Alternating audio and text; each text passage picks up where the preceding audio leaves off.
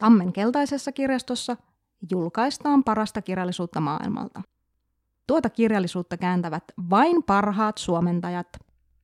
Yksi heistä on joko Okavan muistipoliisi-romaanin suomentanut Markus Juslin, jonka käännöstyö on ehdolla Jaara Helleman palkinnon saajaksi. Hän on täällä tänään. Tervetuloa, Markus. Kiitos paljon.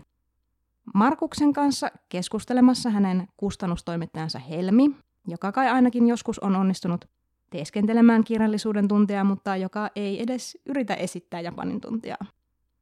Seuraavaksi kysyn siis kysymyksiä, joiden tyhmyysarvoa voi jokainen mitata omalla mittarillaan ja sen jälkeen sen mittarin voikin sitten heittää mihin haluaa, koska selvähän on, että vaikka suomalaiset rakastavat japanilaista kirjallisuutta, eivät he kyllä tiedä Japanista yhtään mitään. On näet vissi syy, miksi kaunokirjallisuus ei välttämättä lainkaan ole hyvä keino tutustua vieraaseen kulttuuriin, vaikka täysin päinvastoin usein ajatellaan. Palaamme siihen syyhyn hieman myöhemmin, tässä oli kaamea cliffhanger, mutta aloitetaanpa tämä ummikko jakso nyt hyvin kevyesti. Jos sopii Markus, kysyn sinulta muutaman totta vai tarua kysymyksen, jotka toivon mukaan hieman pohjustavat keskusteluamme. Totta vai tarua? Jos et olisi suomentaja, olisit poliisi. Se ei, ei ole kyllä millään tavalla totta, vaikka kiehtova ajatus toki onkin. Saattaisin kyllä olla jotain muuta. Alun perin lukion jälkeen lähdin opiskelemaan insinööritieteitä itse asiassa. Opiskelin rakennus- ja ympäristötekniikkaa teknillisessä korkeakoulussa. Mutta vaikeapa sitä nyt sitten on jälkikäteen sanoa, että mitenkä elämä olisi vienyt. Kesken kaiken innostuin siis Japaniin ja päädyin yliopistolle ja sitä kautta sitten suomentajaksi. On mahdollista, että jos näin ei olisi käynyt, niin sitten nyt rakennettaisiin esimerkiksi siltoja tuolla jossakin maakunnissa. Aivan. Tai triplaa. Mä aina katson sitä triplaa silleen, niin että mitkä laskelmat tuohon on pitänyt tehdä, että kaikki pysyy tuossa niin maan pinnalla eikä rojahda sinne sen juna, junaradan päälle. Se kuulostaa kyllä tosi stressaavalta työltä. Äh, Onko sulla hyvä paineensietokyky? Sanotaan näin, että lähtökohtaisesti, kun ehdotetaan jotain uutta ja jännittävää projektia, mitä nyt onnekkaasti aina välillä tapahtuu, niin vaistomainen reaktio, että ei missään nimessä, enhän mä tuollaisia uskalla, ja ei, ei, ei, ottakaa joku muu. Mutta tuota, mä oon sillä tavalla utelias ihminen, että sitten kun mä oon sen puoli tuntia panikoinut ja toivottavasti ollut vastaamatta mitään, niin sitten yleensä se uteliaisuus voittaa ja sitten on tullut mm. lähettyä kaiken maailman juttuihin mm. mukaan kyllä. Toi on varmaan hyvin luonnollista. Ehkä aika viisastakin. Seuraava kysymys, totta vai tarua? Törmäät käännöstyössäsi vähän väliä ongelmiin, jotka eivät olisi ongelmia, jos vain Japanin tuntemuksesi perustuisi muuhunkin kuin homeisiin klassikoihin. No ehkä ihan ensimmäisenä tähän mä voisin sanoa, että... Et tämä... sano, että ihan vähän totta. Et saa sanoa. No ensinnäkin mun Japanin tuntemukseni siis tosiaankaan ei perustu homeisiin klassikoihin kahdellakin tavalla ehkä määriteltynä, josta toinen on, että mä häpeäkseni ihan kauhean hyvin tunne niitä Japanin klassikoita. Japanilaista kirjallisuutta on siis kirjoitettu tuhatluvulta mm. lähtien. Tuhatluvulla on ilmestynyt Genji Monogatari, jota muun muassa Kai Nieminen on ansiokkaasti kääntänyt. Mutta tuota, niin vanha japanilainen kirjallisuus on mulle hyvin vaikeaa. Mä oon lähestynyt japanin kieltä modernin kielen kautta, enkä mä sujuvasti lue ihan hirvittävän klassisia japanilaisia teoksia. Jonkun verran toki ymmärrän, mutta en lähtisi esimerkiksi kääntämään itse. Mutta tota, toinen, mitä sä Helmi tässä varmaan vähän niin kuin ajoit takaa, on se, että tosiaan mun japanin tausta ei ole pelkästään kirjallisuustausta, vaan teen toki muitakin japanitöitä aika paljon. On hirveän vaikea analysoida, että kuinka paljon se oikeasti auttaa kirjallisuuskäännöstyötä, koska se on toki aina, auttaa. aina omanlaisensa juttu, mutta tota, kyllä siitä on ollut hyötyä, uskoisin, että tulkkina ja muunlaisia käännöksiä tekevänä ja myös matkailun parissa toimineena, niin on ehkä vähän laajempi käsitys siitä, että minkälaisia japanilaiset ihmiset on, miten he esimerkiksi puhuu, mikä on kauhean tärkeää, kun yrittää miettiä, että miltä tämä asia nyt kuulostaa, että millaisella äänensävyllä tällaisia juttuja ehkä saatettaisiin mm. sanoa, mikä ei tekstistä välity. Ja tällainen niin kuin taustaosaaminen kyllä niin on minusta ihan hyödyllistä ja toki tekee työstä monipuolisempaa. Aivan, musta sun kanssa oli ihana huomata, että sä kyllä niin kuin tiedät tismalleen, mistä puhut, ja sitten pystyit mua kouluttamaan siinä niin joissain, kun mä olin toimittaessa, niin laittanut merkin, ja sitten sä olit se, että tätä me ei voida toteuttaa, koska sä oot nyt ymmärtänyt tämän väärin, tätä rakennusta ei käytetä tähän tarkoitukseen, siinä on se joku kouluparakki vai mikä ihme hoitola se niin olikaan. Et jos, jos sulla ei ollut, ollut sitä kulttuurista tietämystä, niin se olisi mennyt ihan päin, päin japanilaista puutarhaa. Tota, jatkokysymys äskeiseen. Totta vai tarua? Japanilaiset turistit ovat fiksumpia kuin amerikkalaisturistit, jotka Tukholman kaupungintalossa kysyivät oppaalta So, where do you keep the Vikings? No en ehkä lähtisi kansakuntien tyhmyyttä erottelemaan sen kummemmin. Tämä on aitoa tunnustaa lukeneeni kamaa. Kyllä, tätä, sanotaan näin, että sekä amerikkalaisille että japanilaisille suomalainen kulttuuri on tosi vieras. Ihan samalla tavalla suomalainen turisti, kun menee Japaniin, mm. niin ihan varmasti kysyy vähän pöliä kysymyksiä. Mun kokemukseni mukaan ne japanilaiset turistit, joiden kanssa mä oon ollut tekemisissä, niin on kyllä hyvin fiksuja, usein hyvin kiinnostuneita suomalaisesta yhteiskunnasta. Että hyvin mm. Japanissa kuitenkin tunnetaan esimerkiksi Suomen korkeatasoinen koulutusjärjestelmä. Mutta kyllähän niitä tyhmiäkin kysymyksiä välillä tulee. ehkä niin kuin kärkikastia, mikä pari kertaa multa on kysytty tällaisilta turisteilta, jotka ikään kuin vasta suunnittelee Suomen matkaa, on, että he haluaisivat nähdä nämä kaksi Suomen kuuluisinta luonnonilmiötä, yöttömän yön ja revontulet, koska kannattaisi tulla. Jos vähän joutuu silleen miettimään, että mitenköhän mä nyt sanoisin, että keskikesä ja keskitalvi ei nyt vaan niin kuin samaan matkaan mahdu, mutta kyllähän se, kun näistä lukee vammatkauppaissa, niin se on hyvin ymmärrettävää, että vierasta maata ja vieraan maan ilmiöitä on vaikea ymmärtää niin kaukaa katsottuna. Aivan, aivan. Mä just niin kuin mietin sitä, että just tämä amerikkalaisturisti, joka ei niin kuin valmistaudu millään tavalla, joka kysyy niin kuin ihan mitä tahansa, että onko japanilaiset jotenkin sille hillitympiä ja paremmin valmistautuneita. Ja...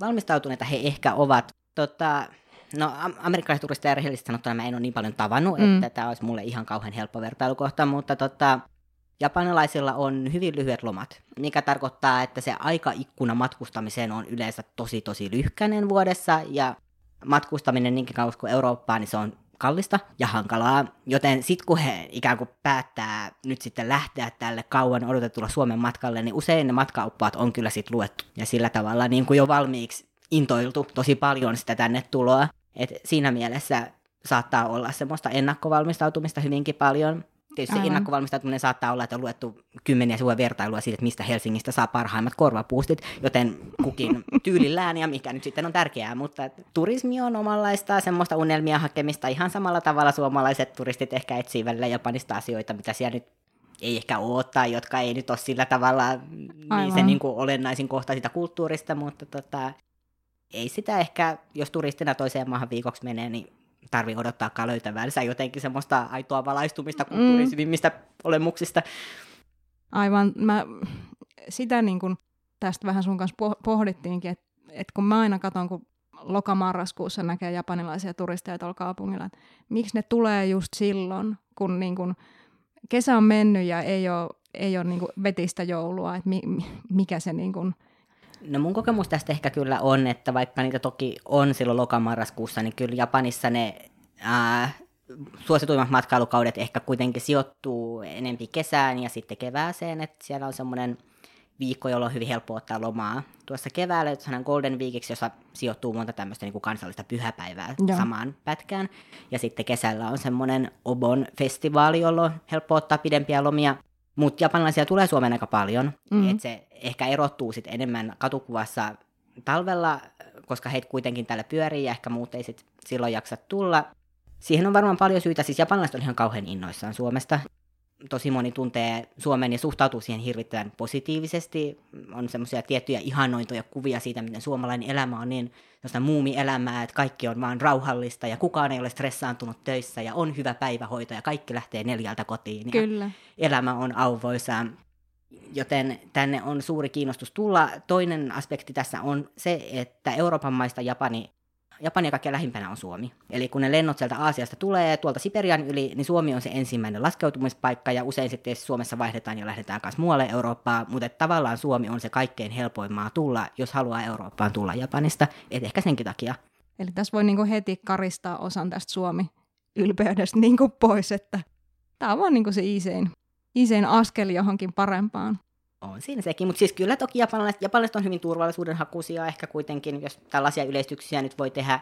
Ja Suomi on ihan kauhistuttavan turvallisen maan maineessa, että siinä missä japanilaista turistia saattaa vähän kauhistuttaa se ajatus, että lähtee jonnekin Pariisiin sinne hurjaan suurkaupungin vilinään ja mitä jos siellä on vaikka jotain taskuvarkaita, niin Suomi ja Helsinki tuntuu silleen helpoilta ja turvallisilta.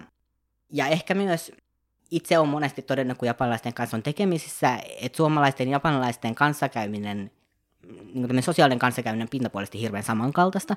Se tuntuu tutulta ja turvalliselta ja jotenkin tosi helpolta. Se ikään kuin sosiaalinen etäisyys, mitä toiseen pidetään, miten mm. puhutaan, kuinka lähelle toista mennään seisomaan, kun puhutaan, minkälaisia mm. asioita kysytään, minkälaisia asioita saa kysyä, minkälaisista asioista sitten ehkä ei kysytä, niin ne on jotenkin aika lähellä toisiaan, jolloin se tuntuu niin kuin vaivattomalta ja helpolta. Ja, et no niin kuin matkailun näkökulmasta, jos ei halua mitään kauhean kokemusta, niin kyllähän Suomi on ihan kauhean helppo ja ihan, ihan syystäkin Japanissa hyvässä maineessa. Ja toisaalta sitten mä luulen, että se toimii myös toisinpäin, että suomalaisten on helppo mennä Japaniin ja että se tuntuu jotenkin sille jännällä tavalla tutulta Aivan. ja helpolta Aasian maalta kuitenkin. Tämä kutina minullakin on. Mä muistan, että sä sanoit, että mikä siellä niin kun ei ole tabu, vaan on ihan ok, että, että kysytään toiselta, että paljon sä painat. Juu, nä- näitä on jo, että paljonko sä painat. Ja sitten kysytään, no muuta aika usein kysytään, että onko mulla japanilainen vaimo silloin kun en ollut vielä naimisissa, niin useasti oltiin, että no mutta japanilaiset vaimot on niin hyviä, että ne on niin sellaisia mukavia, että, että mitäs jos, mitäs niin, jos etsisit. Tässä sinulla. et jotenkin sitten niin tällaisia henkilökohtaisia kysymyksiä jo tulee, joita ei sitten osaa odottaa. Mutta lähtökohtaisesti niin tota, esimerkiksi kotiin ei yritetä tuppautua. Jotenkin osataan pitää mm. että tässä nyt ollaan hyvissä väleissä, mutta ei edes yritetä olla niin kuin suurimpia sydänystäviä ensimmäisen kymmenen minuutin tapaamisen perusteella. Aivan paitsi että kysytään se kaikkein intiimein kysymys, että paljon sä painat.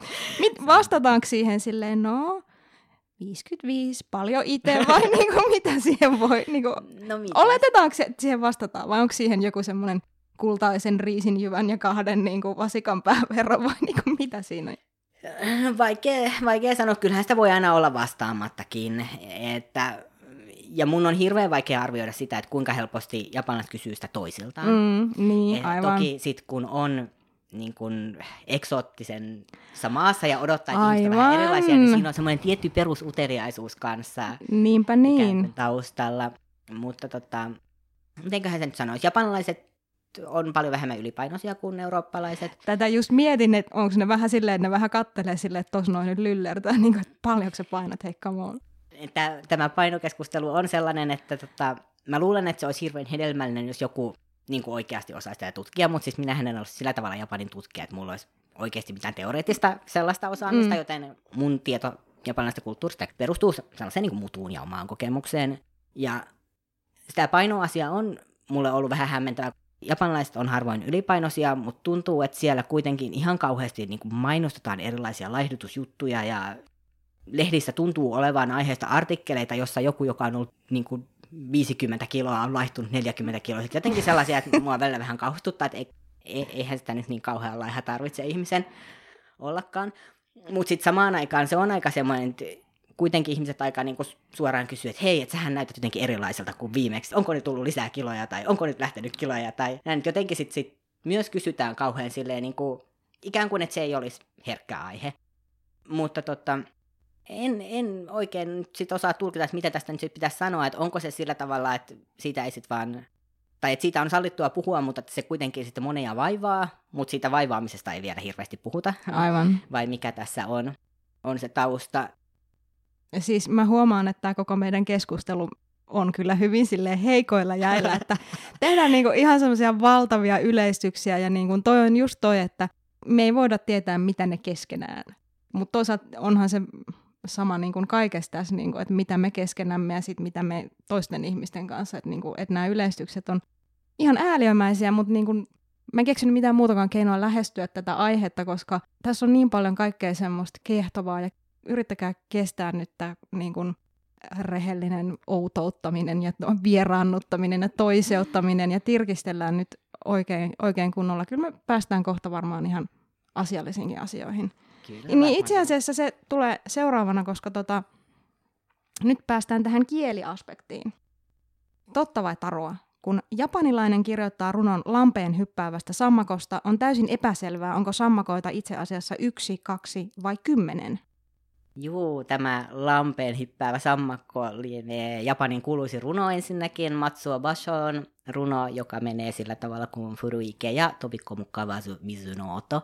Jos nyt japaniksi haluatte sen tässä kuulla, sen on Kai Nieminen suomentanut joskus, mutta tuota sitä suomennosta mulla nyt ei ole tässä mukana. Ja runon sisältö sille hyvin karkeasti suomentaen on tosiaan, että vanha lampi, hyppäävä, sisään hyppäävä tai veteen hyppäävä sammakko, veden ääni.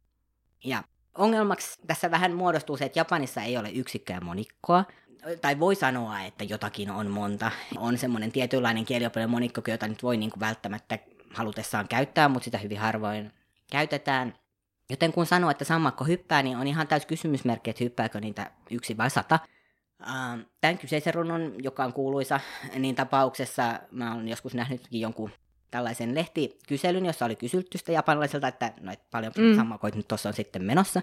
Ja lopputulos oli, että aikuiset lähes kaikki sanoi, että niitä sammakoita on yksi. Että se on se hiljainen metsälampi siellä Aivan. ja niin kuin mitään ei kuulu. Ja sitten on se yksittäinen sammakon pulahdus siellä ja se on tavallaan se niin kuin, tunnelma, joka tässä nyt luodaan. Lapselta kun kysyttiin, niin suurin osa oli sitä mieltä, että joo joo, niitä hyppii sinne paljon paljon ja hirveästi vaan menee koko aika sammakoita. Joten Tämä on tota, niin kiehtovaa. Kyllä, näitä voi tulkita monella tavalla. Ja se on ihan kauhistuttavan hankalaa kääntäessä, koska sit se käytännössä tarkoittaa, että ihan jokaisessa lauseessa, kun sanotaan, että otin pöydältä kynän, niitä kynää saatetaan ottaa monta tai saatetaan ottaa yksi. Saanko mä nyt sanoa, että niinku mä en voi ymmärtää, miten tollainen kieli voi toimia? Siis niinku mun mielestä niinku ollaan, että mä niinku rehellisesti tunnustan idiotismin, että niinku toi tuntuu omituiselta. No juu, japani on aika epämääräinen kieli. Kyllä välillä ihmekin itsekin ihmettelen, miten ne saa edes itse siitä mitään selvää, mutta tota, tai sanotaan, että se on semmoinen kieli, joka sallii epämääräisyyttä. Tuo mulle kynä silleen, niin kuin, tuo, tuonko sen yhden vai kottikärryllisen, niin kuin, miten, miten se mutta toimii. Toki, toki voi aina sanoa, että, että niitä oli siellä kolme kappaletta. Usein sanotaankin, sekin on ihan hirvittävän häiritsevää.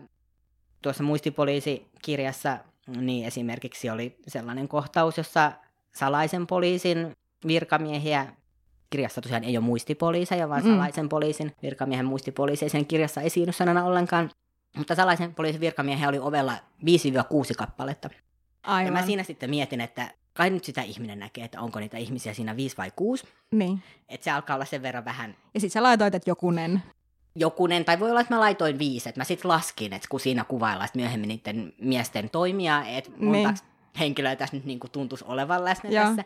Että täytyy sitten valita, mutta usein sit sitä lasta niin kuin epämääräistä luvun määrää niin saatetaan sitten lisätä sinne lukusana, että 2-3, 4-5, tällaisia. Mutta tota, ei se sinänsä niin outoa silti minusta ole, että sitä ei tarvitse ilmaista, koska kyllähän kielten välillä on tosi isoja eroja, että mikä on olennainen informaatio. Esimerkiksi Japanissa on ehdottoman tärkeää ilmaista esimerkiksi se, että onko tieto muualta kuultua vai ei. Se mm. kuuluu siihen, että jos tämä on jotain tietoa, minkä mä olen kuullut toisaalta ja välitän, niin sinne tulee semmoisia tietynlaisia kielioppirakenteita, niitä on useita, jotka tietysti tekisi mieli kääntää joka kerta, ja sitten siellä on niitä ilmeisesti kuulemasanoja, tämmöisten poistelen kuumeisesti myöhemmässä vaiheessa tekstissä, silloin kun ne on tarpeettomia. Ja varmasti japanilaiset tuntuu odolta, että sitä ei sitten tarvitsisi suomeksi. Tai tällaisia esimerkiksi, että jos tehdään jotakin ää, ikään kuin toisen sosiaaliseen piiriin nähden, eli toiseen henkilöön tai johonkin yhteisöön nähden, niin onko se sellaista tekemistä, jossa ikään kuin annetaan jotain palvelusta tai mm. saadaan jotain palvelusta. Ja nämä tällaiset niin sosiaaliset suhteet on aika paljon merkittynä siinä niin kuin tyyli verbimuotojen tasolle Aivan. Japanissa. Ja sitten kun niitä ei suomeksi tarvitse laittaa, niin eihän niitä edes mieti, mm-hmm. ennen kuin tarvitsee kääntää jotain, jolla huomaa, että nämä valinnat on pakko tehdä.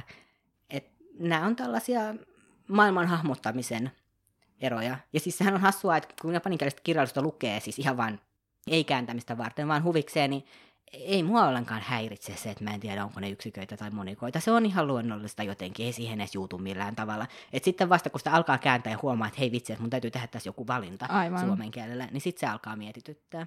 Joo, siis toi kääntäminen on kyllä sellainen homma, että sehän on niinku ainoastaan sitä valinnan tekemistä. Sitähän se on. Voiko siinä sitä aika paljon niinku vetää omaankin suuntaan sitä tekstiä. Niin, no se on nyt sitten miten, miten sitä lähestyy. Tota, johonkin suuntaan sitä on pakko vetää. No onhan se kyllä näin. Jos yrittäisi ihan täysin pilkun tarkasti tehdä sen, mitä siellä on, ja ne jokaiset kuulemma rakenteet sinne säilyttää ja Mm. antamisen ja saamisen verbimuodot, niin eihän siitä nyt mitään kirjallisuutta Ei. tulisi. Et, ja se tyylihän siinä kärsisi. Et sitten kun se lukisi suomalaisena sellaisena niin kuin kielitieteellisenä tutkielman, mitä siellä Mm. Japanissa luki, japaninkielisissä tekstissä luki, niin se, miltä se kirja tuntuisi ja mikä siinä oli tärkeää, niin sehän muuttuisi ihan täysin. Aivan. Joten kyllä sitä täytyy lähestyä sit sen suomen kielen kuitenkin ilmaisun kautta, mm. että miten, miten nämä asiat saa toimimaan, miten kun tapahtuu tiettyjä asioita, miten ne ilmaistaan. Myös tota, jossain määrin tällaisia niin kuin rakenteellisia juttuja. Yksi, mitä mä usein mietin tekstissä, on, että japani on aika, aika tavallaan staattinen kieli. Mm. Siellä on paljon semmoisia olla-verbityyppisiä, niin kuin jokin on jotakin Joo. tyyppisiä lauseita. Ja Suomessa taas asiat tosi usein tapahtuu kuitenkin verbien kautta. Ja verbeissä Mm. on hirveästi sellaisia, on hirveästi synonyymejä, vaikka juosta sanalle, kun voi juosta ja pinkaista ja hölkätä. Aivan. Ja näitä on vaikka mitä. Japanista yleensä on vaan se juosta. Mutta sitten siihen on niinku adjektiivityyppinen sellainen onomatopoettinen rakenne, joita siellä paljon käytetään, joita on sitten ihan hirveästi kaikki erilaisia, ne on tosi rikkaita ja ihania ja hauskoja. Vähän semmoisia ehkä sarjakuva, hups, hups, kolin, kolin, sen tyyppisiä, ne tekstit vaan vilisee, miten sitten asiat tapahtuu ja tekee ja minkälaisia ääniä kuuluu ja miltä, onko ne raskaita liikkeitä vai kevyitä liikkeitä. Ne on semmoisissa niinku adjektiivityyppisissä ilmaisuissa yleensä sisällä.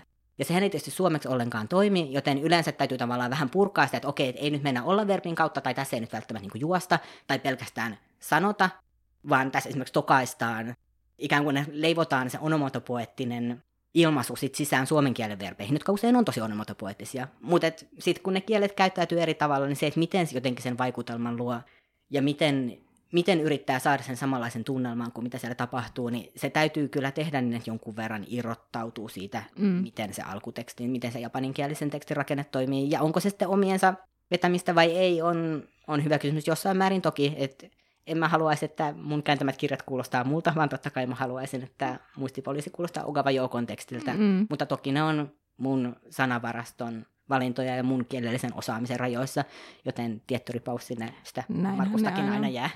Siis mitä enemmän sä puhut tästä japanin kielestä, niin sen niinku hämmentyneempi mä oon. Ja sitten mä vaan niinku mietin, että kuinka vaikeaa sitä oli oppia. Sitä aina multa kysytään, ja multa kysytään, että kuinka kauan kesti oppia japanin Niin. kieli, enkä mä Mahdoton vastata toki. Niin, enhän mä nyt sitä osaa vieläkään täydellisesti, enkä varmaan ikinä tuo osaamaan, että aina on uusia ilmaisuja ja uusia sanoja ja kanssa vähän riippuu, että minkä tyyppistä tekstiä. Just tällä hetkellä mulla on vähän vanhempaa tekstiä käsissä, joka vaatii ihan eri tavalla selvittyä, että Mm. mm. mukava joukko, kun nyt on modernia, niin se on paljon helpommin avautuvaa. Mutta tota, Ja siis esimerkiksi toi, että toi nimi sanotaan niin kuin toisinpäin. Suomessa me varmaan sanotaan se väärin ja se on varmaan, se on ainakin niin kuin amerikkalaiselta lainattu se, että en mä tiedä miksi, miksi se pitää meillä lausua noin päin. Niin, enkä mä siis, mä yritän kyllä, kun mä suomeksi esimerkiksi vaikka kirjoitan jotain, niin yritän muistaa vaihtaa niitä nimiä. Toisinpäin japanilaiset tosiaan sanoo ensin sukunimen ja sitten etunimen, mutta kun mä kuitenkin ajattelen näitä ihmisiä ja kirjailijoita japaniksi, niin Niinpä. jos näin äkkiseltään puhuu, niin kyllä mä sanon Ogawa Jouko, joka muuten siis lausutaan tosiaan pitkällä oolla tämä etunimi. Aha. Okay. Ää, amerikkalaiset vaan tipauttaa ne pitkät vokaalit mm. Sit hapsusti, kun ne tulee Suomeen Mm, amerikkalaisen kulttuurin kautta ja pitää ikään kuin olla googlattavissa myös englanniksi aivan. niin sitä ei sitten yleensä, yleensä täällä kirjoiteta siellä pitkällä, vaikka se jotenkin suomen kielen järjestelmään hyvin sopisi, että annettaisiin sitten pitkiä vokaaleja olla pitkiä. Näinpä. Siis aivan hämmentävää. Tota, mä kysyn sulta viimeisen totta vai tarua kysymyksen. Tämä intro on nyt venynyt sille kokonaisen podcastin pituiseksi, mutta ei se mitään. Kuunnelkaa ja hämmentykää. Totta vai tarua, Markus Jusliin, et muista mitään muistipoliisin suomentamisesta, koska kirja on niin brutaali dystopia, että haluat pyyhkiä sen mielestäsi. Ähm, no muistikuvat alkaa hämärtyä, mutta se ehkä johtuu siitä, että siitä kun käsikirjoitus valmistui mun osalta alkaa kuitenkin olla ja yli, yli puoli vuotta, äh, mutta ja uudet projektit on tullut, tullut aivoihin sen tilalle, äh, mutta ei, ei se minusta brutaali dystopia ollut. Ja mä luulen, että moni alkaa lukea sitä nimenomaan sitä kautta, että se on dystopia, mm-hmm. ja se on tavallaan se, millä perusteella se otetaan käteen, ja mä aina vähän mietin, että mahtaakohan ihmiset kovin pettyä, koska juu, onhan se dystopia, kyllä, mutta tota, ei ehkä kuitenkaan samalla tavalla kuin joku Orwellin Orwellin dystoppinen maailma, eikä tosiaankaan minusta mitenkään brutaali. Siis minusta muistipoliisi oli jotenkin hyvin lempeä ja sellainen rauhallinen ja aika ihana ja inhimillinen kirja, joka sitten sijoittuu dystoppiseen mm. maailmaan. Sen niin kuin huomaa, että sä oot sen suomentanut ja sä oot sisällä siinä maailmassa, koska mä halusin kysyä tätä sulta sen takia just, että mun mielestä sä oot ainoa, joka on kuvaillut tätä sille, että jotenkin sä käytit semmoisia ihania adjektiiveja kuin pehmeä ja suloinen ja niin kuin tällaisia. Ja mä just niin kuin mietin, että minkälainen, minkälainen ristiriita tässä mahdollisesti on, että sä oot saanut jonkun pläkärin, että sä et niin kuin oikein tiedäkään, että mitä sä oot kääntänyt. mutta, mutta vitsit vitseinä, puujalkavitseinä. Siis jos himpun verran nyt puhutaan Ogava Joukosta, niin hän on siis yli 40 kirjaa kirjoittanut tähtikirjailija, jolta on kuitenkin suomennettu vasta kaksi teosta. Ensimmäinen oli professori ja taloudenhoitaja, joka ilmestyi Japanissa 2003. Antti Valkaman suomennos tuli 2016 ja toinen on nyt tämä muistipoliisi, joka ilmestyi siis japaniksi 94 ja suomeksi nyt 21.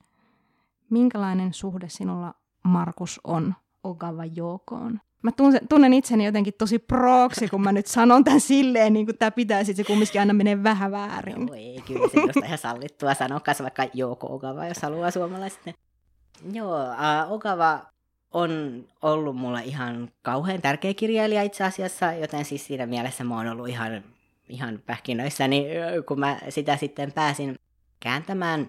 Tuota, jos nyt voit tässä tällaisen taas menneisyyspulahduksen ottaa, niin tuota, Okava Jouko on itse asiassa tämä taloudenhoitaja professori äh, Hakaseno Aista Syyski. Se on japaniksi, on sellainen kirja, jonka mä luin tuota toisena vaihtovuotena, niin joskus se oli varmaan sitten 2012 Japanissa, ja mä olin ihan kauhean vaikuttunut siitä. Mm. Mä ajattelin, että ei vitsi, että tämän kirjan mä haluan jonain päivänä kääntää.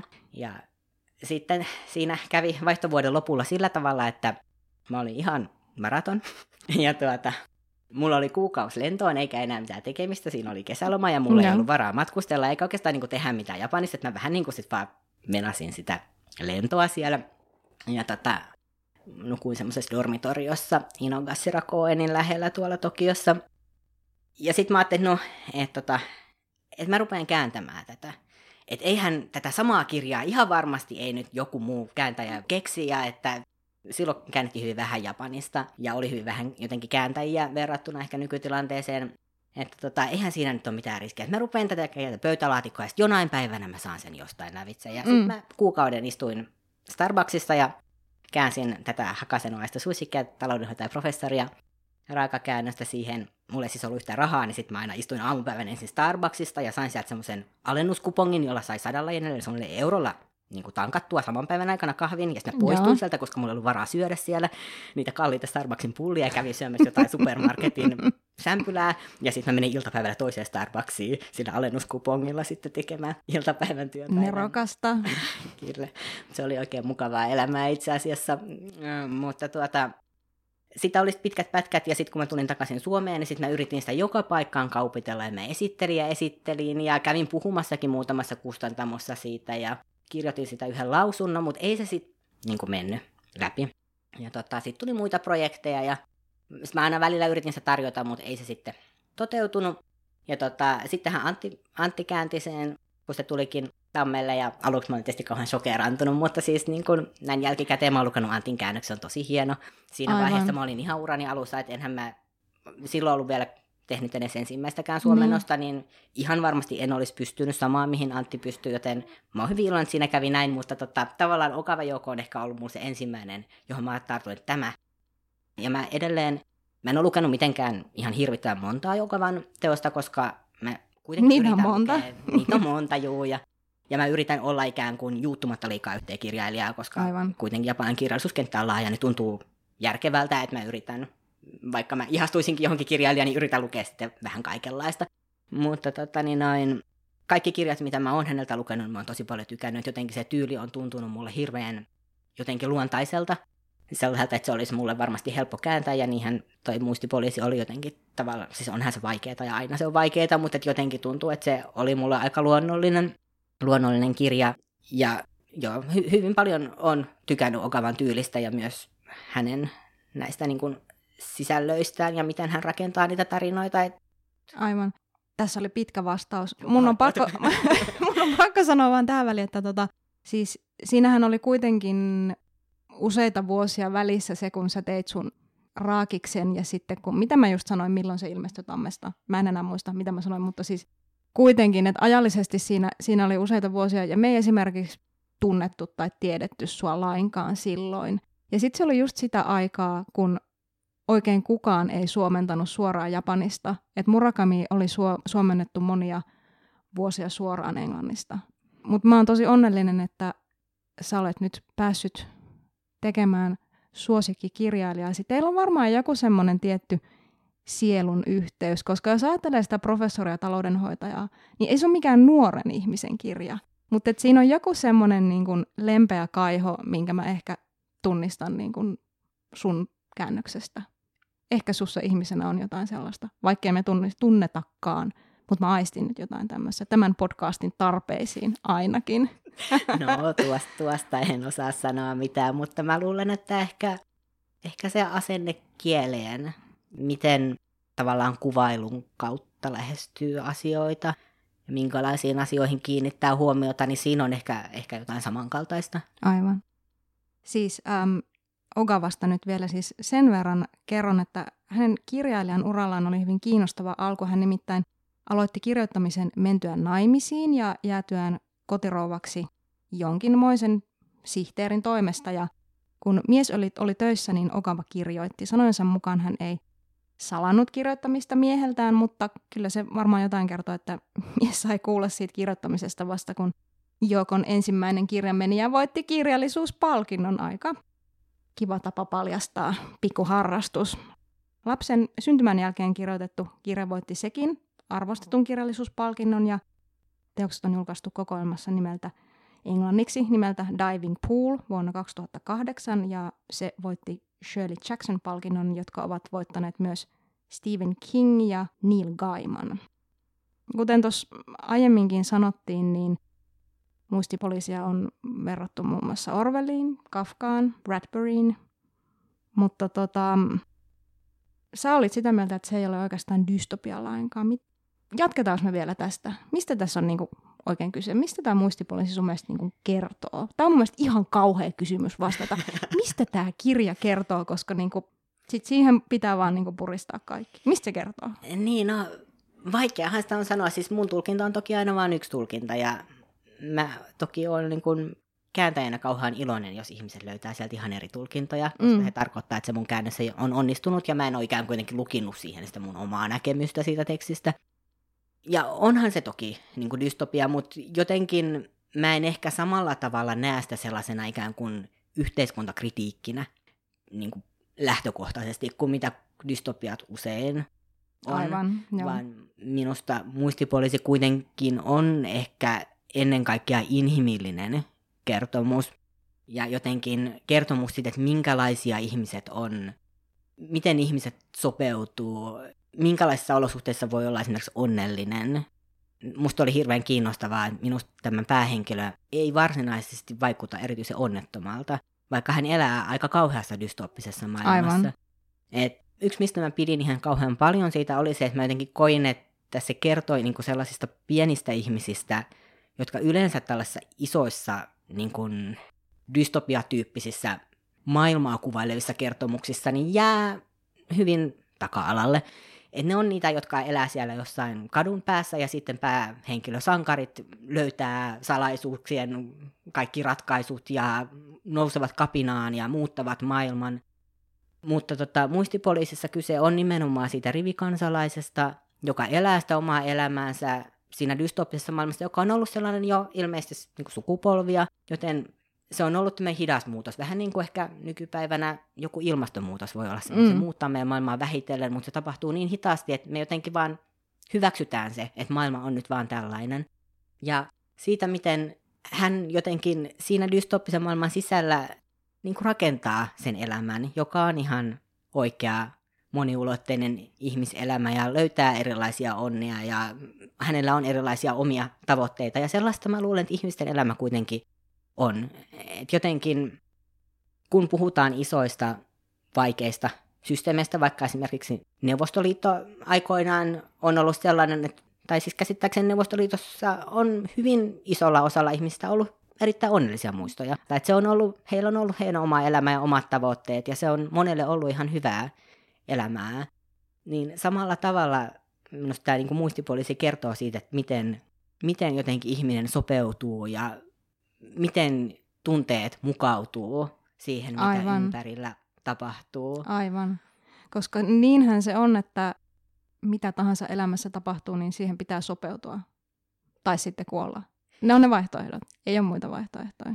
Näinhän se tietyssä määrin on. Toki on myös se kapinan vaihtoehto, että kyllähän muistipoliisi voi lukea myös ihan hirvittävän turhauttavan kertomuksena siitä, että miten kukaan ei tee mitään, kun ehkä tämän kaiken olisikin voinut muuttaa. Aivan.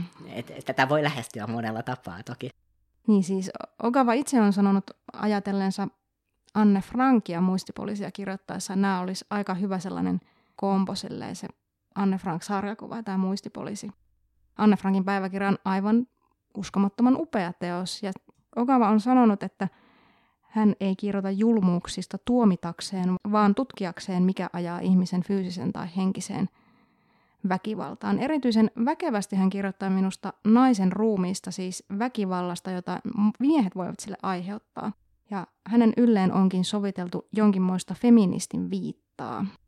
Jogo on kuitenkin määrätietoisesti torinut tämän viitan. Mä mietin, että mikä mahtaa olla feminismin tila Japanissa. Ehkä tästä vähän voitiin jo päätellä, että se woke-homma ei siellä välttämättä ihan kauheasti vielä ole ottanut tulta alleen. Toisaalta mistä voisimme tietää. Siis tämä kaikki löperys nyt liittyy siihen, että Hesarissa oli ihan vähän aikaa sitten semmoinen pikkuilmoitus, jossa lukee, että Japanissa kumottiin vuonna 2019 laki, jonka mukaan naisten on pakko pitää työpaikalla korkokenkiä. Niin feminismi, korkokengät, laki, pakko, mitä tästä pitää ajatella? No tuota, mm, kyse siis tosiaan ei, ei nyt ehkä ollut siitä, että on pakko käyttää korkokenkiä noin niin kuin jotenkin maanlaajuisesti kaikkien naisten kaikilla työpaikoilla, vaan, vaan siitä, että saako työnantaja vaatia, että univormun osana ikään kuin työasun Aivan. osana käytetään korkokenkiä. On aika paljon eri asiaa. Se, se, se on hyvin eri asia, mutta toki siis koskettaa Japanissa hirvittävän paljon useampia naisia ehkä kuin se Suomessa koskettaisi, koska japanilainen pukeutuminen on paljon ikään kuin univormumaisempaa. Mm. Toimistoissa ollaan edelleen pitkälti puvut tai jakkupuvut päällä, erilaisissa aika niin kuin perustoimistotöissä ja muutenkin se sellainen niin kuin muodollinen pukeutuminen on, on paljon enemmän läsnä. Voi liittyä siihen, että heillä on koulupuvut useimmissa koulussa ja niin kuin tällaisen taustan, joten toki siis niin kuin, se koski hyvin monia ja on toki iso kysymys, mutta ei nyt sentään kaikkia naisia pakoteta korkeakenkäkulttuurin Tuota, no edelleen en ole kulttuurin tutkija, enkä nyt uskalla Mutta olet Suomen laajia. virallinen japanilainen, jolta kysytään näitä kysymyksiä, että kerro korkokengistä. Mutta siis mä sanon tähän väliin, ihan tosi niin kuin tyypillistä, että lehdessä on niin kuin joku ylimalkainen lyhyt uutinen jostain, ja sitten se otetaan sille, että ahaa, näin siellä, siellä näin toimitaan näin, ja kaikki toimivat näin. Vaikka kuinka usein tapahtuu silleen, että joku ulkomaalainen ihminen kysyy, että niin teettekö te siellä Suomessa aina niin kuin näin ja näin? Ja sitten on ihan se, että mitä? No ehkä joku joskus kännissä ja läpällä, mutta niin kuin ei todellakaan kansanosana emme tee noin. Joo, nämä on aina kun kulttuuriset huomiot matkustaa pitkän matkan, niistä tulee vähän tämmöisiä karikatyyrejä. Mutta feminismiin palatakseni, tätä en tosiaan kauheanlaisesti tiedä, mutta usein mä oon näin oman mutun perusteella ajatellut, että tuntuu siltä, että tämä asenteet ja yhteiskunta on ehkä lähempänä kuitenkin kuin mitä itsellä esimerkiksi iso vanhempien sukupolvella on ollut.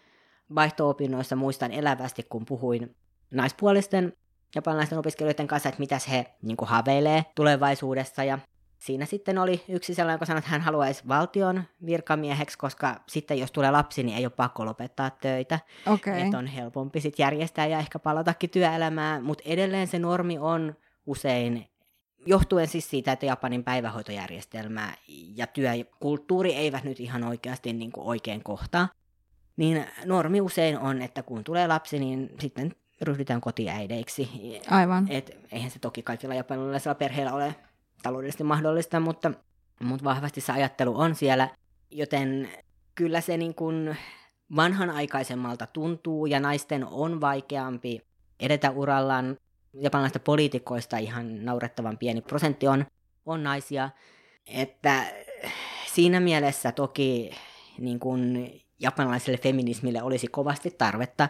Ja kyllähän siellä sitä käsittääkseni niin kuin jonkun verran on ja myös tiedostetaan, että, että niin kuin ongelmia on paljon, mutta siellä on asiat ei ole edennyt niin pitkälle ja naisia on vielä aika vähän päättävissä asemissa, joten se muutos ei ole tapahtunut siellä mitenkään erityisen vauhdilla ja ei näytä siltä, että ihan hirvittävän vauhdilla tässä nyt olisi vielä tapahtumassakaan. Mä jäin niin miettimään sitä, että kun Suomessakaan moni kirjailija ei välttämättä halua sanoa, että on tai ei nyt tarvitse olla kirjailijakaan, kuka tahansa ihminen, niin ei halua välttämättä julistautua feministiksi. Että mä niin mietin sitä, että kuinka paljon se on sille, että näettehän näistä kirjoista, että ky- kyllä minä sitä olen, mutta niin kuin en niin kuin suurin surminkaan sano sitä ääneen, koska siis tässä kirjassa, jos mä pakottaudun nyt antamaan tässä jonkinmoisen juonitiivistyksen, muistetaankohan me enää kumpikaan, niin kuin, miten se juoni nyt menekään, siis siinä, tämä kirja kertoo sellaisesta saaresta, jossa erinäköiset asiat alkavat kadota, linnut, kirjat, tulitikut, mitä ikinä onkaan, vasemmat jalat. Tämä ei ollut vitsi, se, se, on, niin kuin, se on tosi hyvin kirjo, kerrottu siinä kirjassa. Ja siis ne asiat häviävät todellisuudesta ja myöskin ihmisten mielestä. Ja sitten kun on joitain niitä tyyppejä, joiden mielestä ne asiat eivät katoa, niin sitten muistipoliisi kurmottaa heidät mahdollisesti kuoliaaksi. Ja sitten siinä on niin kun, tämä päähenkilö on siis nainen, kirjailija, ja semmoisena niin kun, sivujuonena tavallaan siinä seurataan sen kirjailijan siellä eristyksissä kirjoittamaa käsikirjoitusta. Hän kertoo naispuolisesta konekirjoittajasta, joka on, opiskelee konekirjoitusta. Hänellä on sellainen miesopettaja ja asiat menevät sillä tavalla, että tota, loppujen lopuksi se konekirjoittaja menettää äänensä, se opettaja sulkee sen sellaiseen torniin, joka on täynnä kirjoituskoneita, eli siis käy ilmi, että se on siis sulkenut sinne monia muitakin naisia ja tulee aina sulkemaan, ja lopulta, lopultahan tämä häviää kokonaan näkyvistä, muistaakseni tämä konekirjoittaja, tar, typerä sana.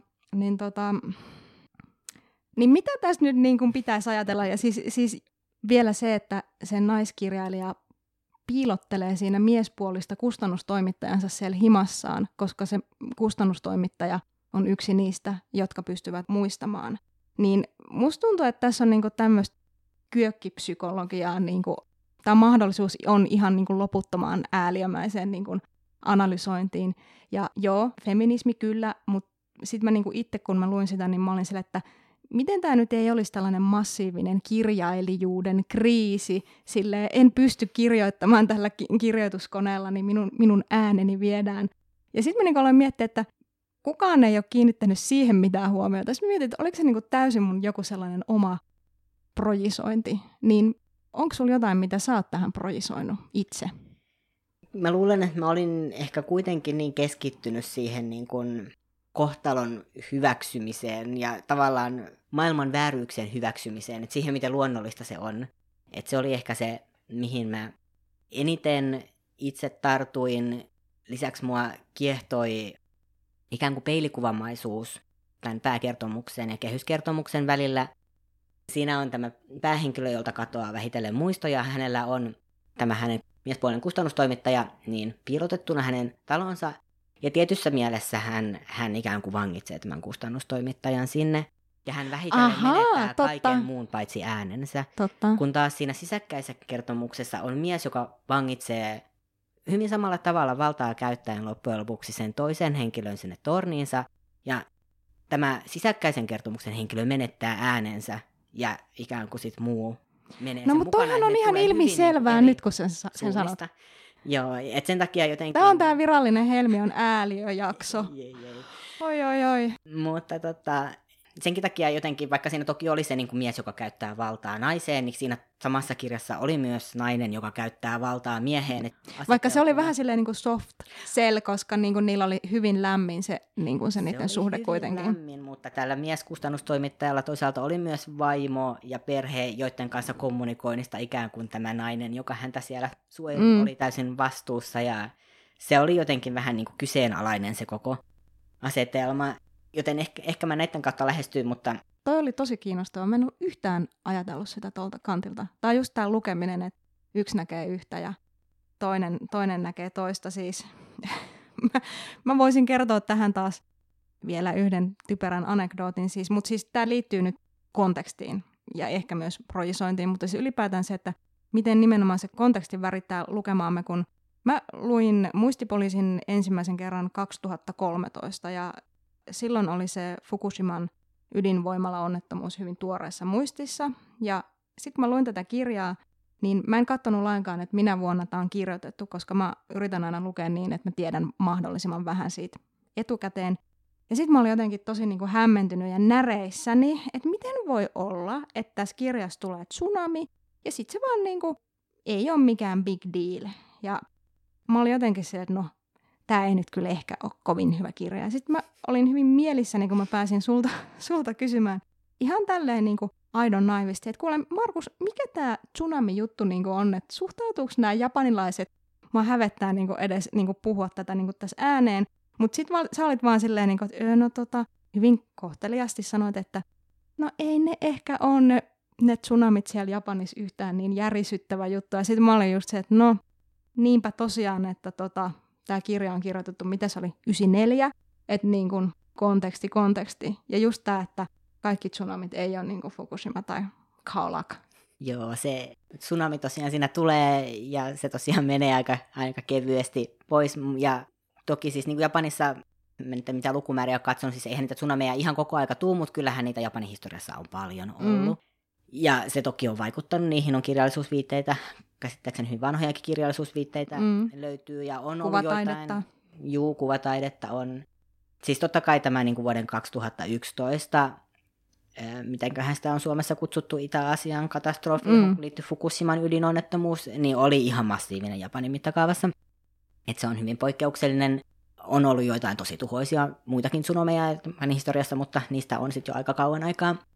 Mutta Japani on sellaisessa paikassa, että se luonto on aika hurja. Et se, että tulee maanjäristys, se ei ole mitenkään epätavallista. Mä mm. Japanissa kokenut lukemattoman maaren maanjäristyksiä osittain toki, koska mä satuin olemaan siellä silloin vuonna 2011, kun tuli tämä Fukushima okay. tapaus, joten siellä sitten, ja sehän se koko maa järisi sen jälkeen, tuli aina vain jälkijäristyksiä, joten sitä oppi silleen niin kuin tuntemaan, että ahaa, nyt taisi tulla kovuusluokka nelonen ja hatta oli näköjään kolmonen. Huh. Että pahimmillaan niitä tuli heti sen isojärjestyksen jälkeen niin kuin monta monta kertaa päivässä. No mitä, mitä te sitten niin teitte? Pitikö teidän paeta johonkin suojaan vai niin kuin... No virallinen ohje alun perin, ja toki edelleenkin on se, että jos tulee varsinkin joku vähän isompi maanjäristys, niin olisi hyvä mennä jonkun pöydän alle tai oviaukon alle. Eli tämä on hyvin tuommoinen no-nonsense niin suhtautuminen. Joo. Sitten että tota... silloin 2011, kun niitä tuli koko aika, niin sitten kaikki oli vähän silleen, että no, näitä nyt tulee. ja sitä jotenkin ei enää jaksettu ihan niin kauheasti reagoida.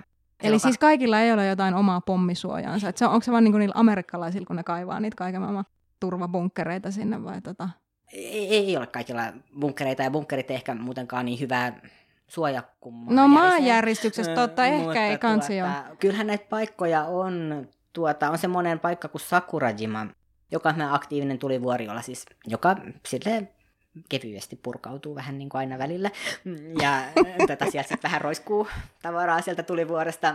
Ja tuota, on, on lähihistoriassa kanssa purkautunut sille isommin, että on jouduttu evakuoimaan saari, mutta siellä nyt sitten on tullut takaisin ja edelleen on kyliä ja asutusta ja hienot luonnonpuistot, jos mä oon käynyt kiertelemässäkin. Mutta se oli semmoinen, että kun siinä on tavallaan se jatkuvasti aktiivinen tulivuori ihan niin kuin naapurissa, niin, niin siellä oli joka paikassa pieniä betonisuojia ja kaikilla koululaisilla, pienillä koululaisilla kypärät, niin että sit jos sieltä nyt tulee jotain semmoista vulkaanista kiveä taivaalta, niin voi mennä vähän odottaa, että tilanne rauhoittuu. Mitä ihmettä? Mutta tämä on nyt ehkä, se on hyvin Oletko nyt ihan tosissaan? Joo, joo, kyllä olen ihan tosissaan. Niin se on jännä paikka. Nyt on kyllä ihan, nyt on ihan selvästi semmoinen niin kuin todellisuus on kirjallisuutta ihmeellisempää hetkiä. niin kuin... Siinä se minunkin läsnä ollessa niin vähän niin kuin sieltä tuli savua ja pikkasen niin kuin purkautui. Ja välillä on tullut isommin, että siinä on ollut vähän lentoliikenne keskeisellä alueella ja se isompi kaupunki on peittynyt tuhkaa ja sitten siivotaan pois ja elämä jatkuu.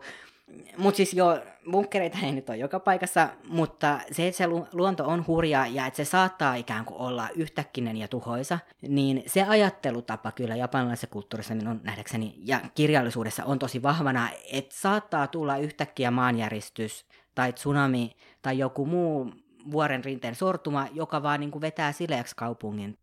Mikä suomalaisessa näkökulmassa, jossa niin kuin pahin, mitä luonnon kanssa voi suunnilleen tapahtua, on, että on pölyä ja menee ja tipahtaa jäihin tai punkki puree tai lumi saattaa romahduttaa katon.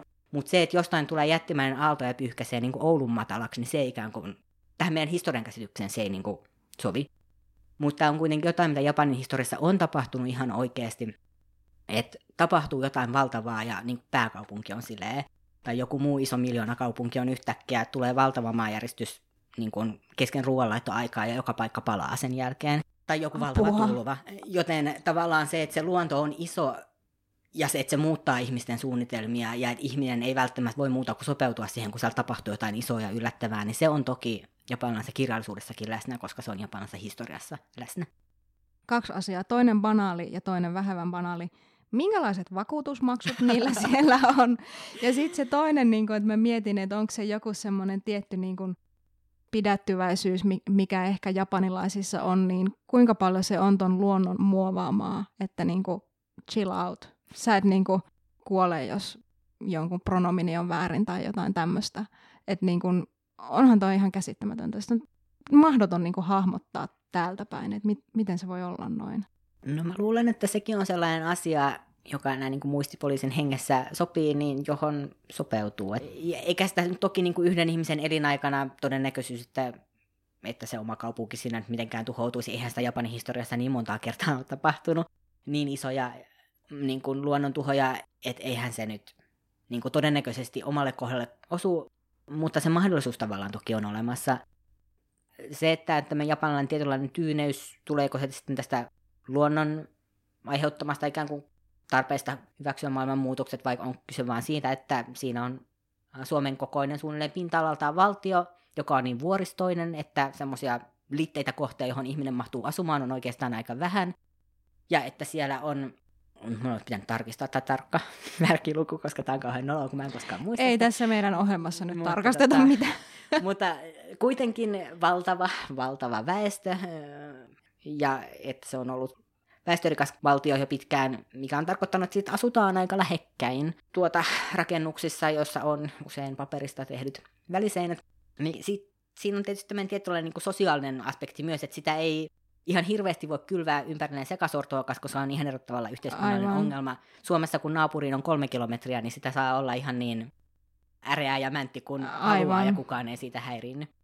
Siis nyt mä haluan kiertää takaisin siihen, mistä me alussa puhuttiin, tai mistä minä, minä jotakin jatisin siis tähän just, että kaunokirjallisuus ei yleensä ole paras keino tutustua vieraaseen kulttuuriin, koska kaikki tämä, mistä me on puhuttu, niin tämmöinenhän ei yleensä näy siinä kaunokirjallisuudessa millään tavalla, koska sitä kaunoa ei kirjoiteta sellaiseksi niin kuin arjen mikrohistoriaksi, sitä kirjoitetaan niille aikalaisille, ja sitten ei tarvi niin kuin kuvailla kaikkea koska ne ihmiset tietää muutenkin, että mikä kuva siinä kauramaidon kyljessä tai paljon niin kuin saunassa on asteita.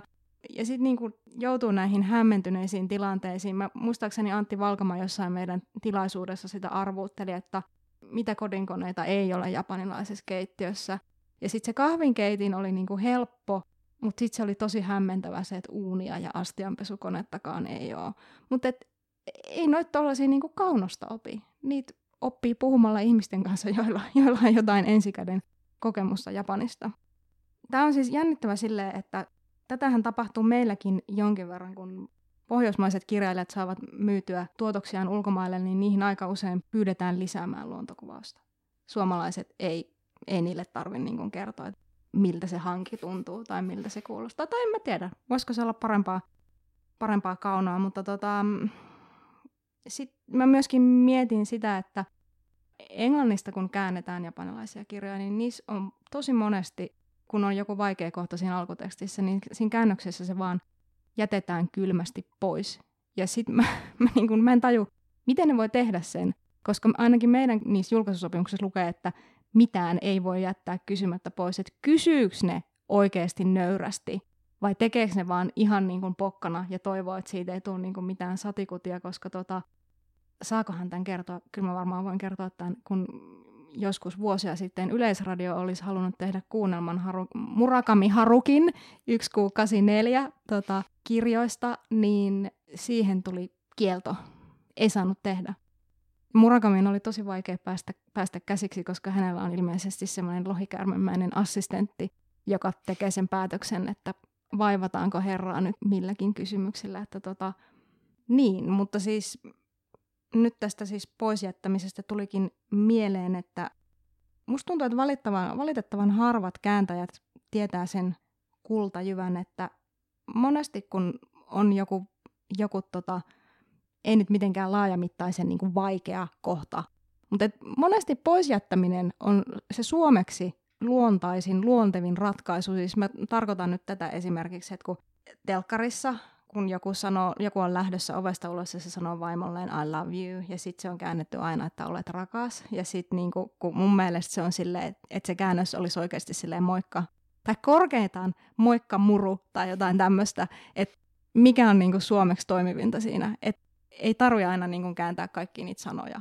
Ja just se, että mietittäisiin, että miten me sanotaan. Sillä tavalla me saadaan hyvää suomenkielistä kaunoa, koska sehän on kuitenkin se, mitä niin kuin käännöskirjallisuus on. Sen on tarkoitus olla timanttista suomenkielistä kaunoa ja, ja siinä sinä Markus olet kyllä onnistunut tässä muistipoliisissa aivan mahtavalla tavalla. Öm, lopetetaanko katovista muistoista ja naisista ja järjen rippeistä puhuminen nyt jollain loogisella tavalla? Hei, nyt mä tiedän. Mä en, mä en lopeta tätä loogisesti. Mä kysyn sulta, Pitääkö paikkansa, että Japani on myyntiautomaattien luvattu maa siis siinä määrin, että näihin masinoihin voi käytännössä törmätä vaikkapa lehmilaitumella? No tuota, lehmilaitumella ehkä ei, mutta sanotaan, että en yhtään hämmästy, jos juoma-automaatti löytyy vaikka temppelin nurkasta tai vuoren huipulta, jossa vähän enempi käy kiipeilijöitä, eli kyllä niitä yllättävissä paikoissa kyllä on.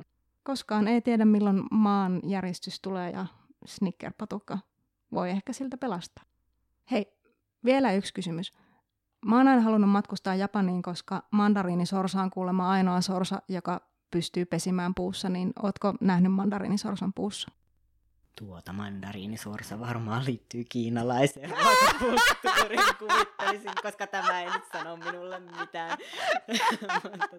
Hei, tähän on hyvä lopettaa. Idiootti-jakso Helmi ja Markus Juslin, joka ei ollut idiootti, vaan oli ihan mahtava.